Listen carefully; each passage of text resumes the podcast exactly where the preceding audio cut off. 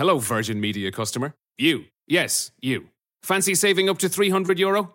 Thought so. Well, today you can. Switch to Air and get your own 500 meg fibre broadband line straight to the heart of your home for just 34.99 a month. 300 euro. Not bad for one chat. Call 1 800 500 300, go in store, or visit air.ie.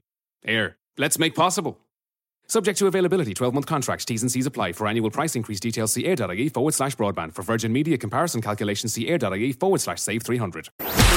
HR Blog. Каждое мнение имеет значение.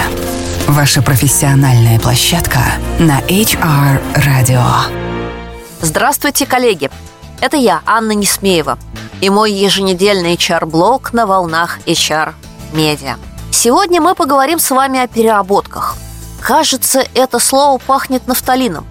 И пришло откуда-то из далекого-далекого прошлого, когда был нормированный рабочий день, за присутствие на рабочем месте вне графика нам доплачивали деньги. А сейчас мы забыли, что это такое. Буквально на днях я услышала чудесную новость агентства Синхуа о том, как одна из китаянок вышла на улицу и расплакалась. Она первый раз за шесть месяцев вовремя покинула свое рабочее место и не знала, просто не знала, куда ей идти.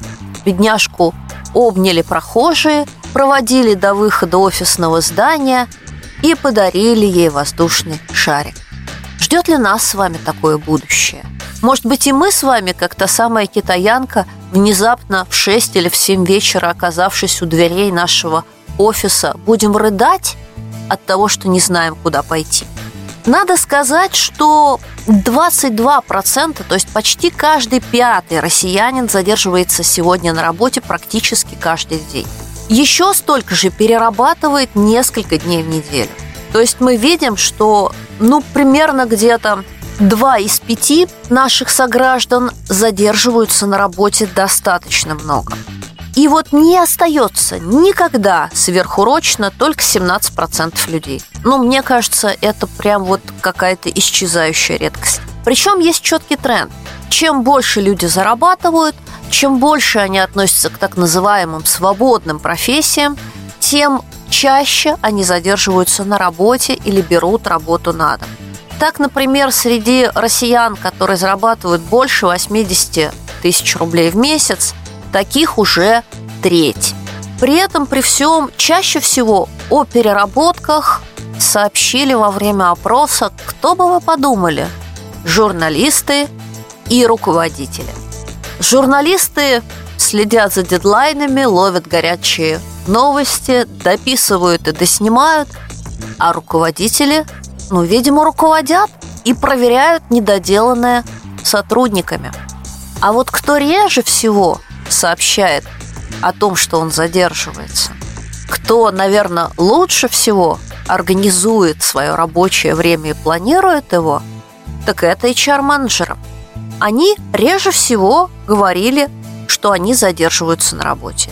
И среди них те, кто не задерживается никогда, их целых 28%. Мне кажется, нам надо объявить клич кинуть голосовалку и найти таких людей и поучиться у них замечательному тайм-менеджменту. Ну а если серьезно, то мне кажется, то, что люди постоянно задерживаются на работе и не получают за это соответствующей компенсации, говорит о том, что структура управления, структура постановки задач, структура коммуникации внутри вашей компании построена далеко не оптимальным образом. И я, как коммуникатор со стажем и когда-то HR, советую вам, анализируйте график переработок. Возьмите эти данные из вашей пропускной системы, системы чек-ин.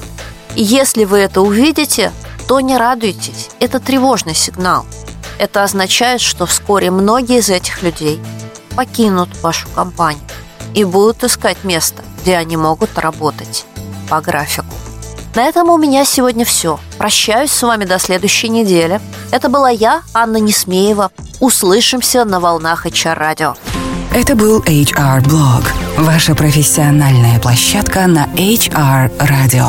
Все программы можно скачать на портале hr.media.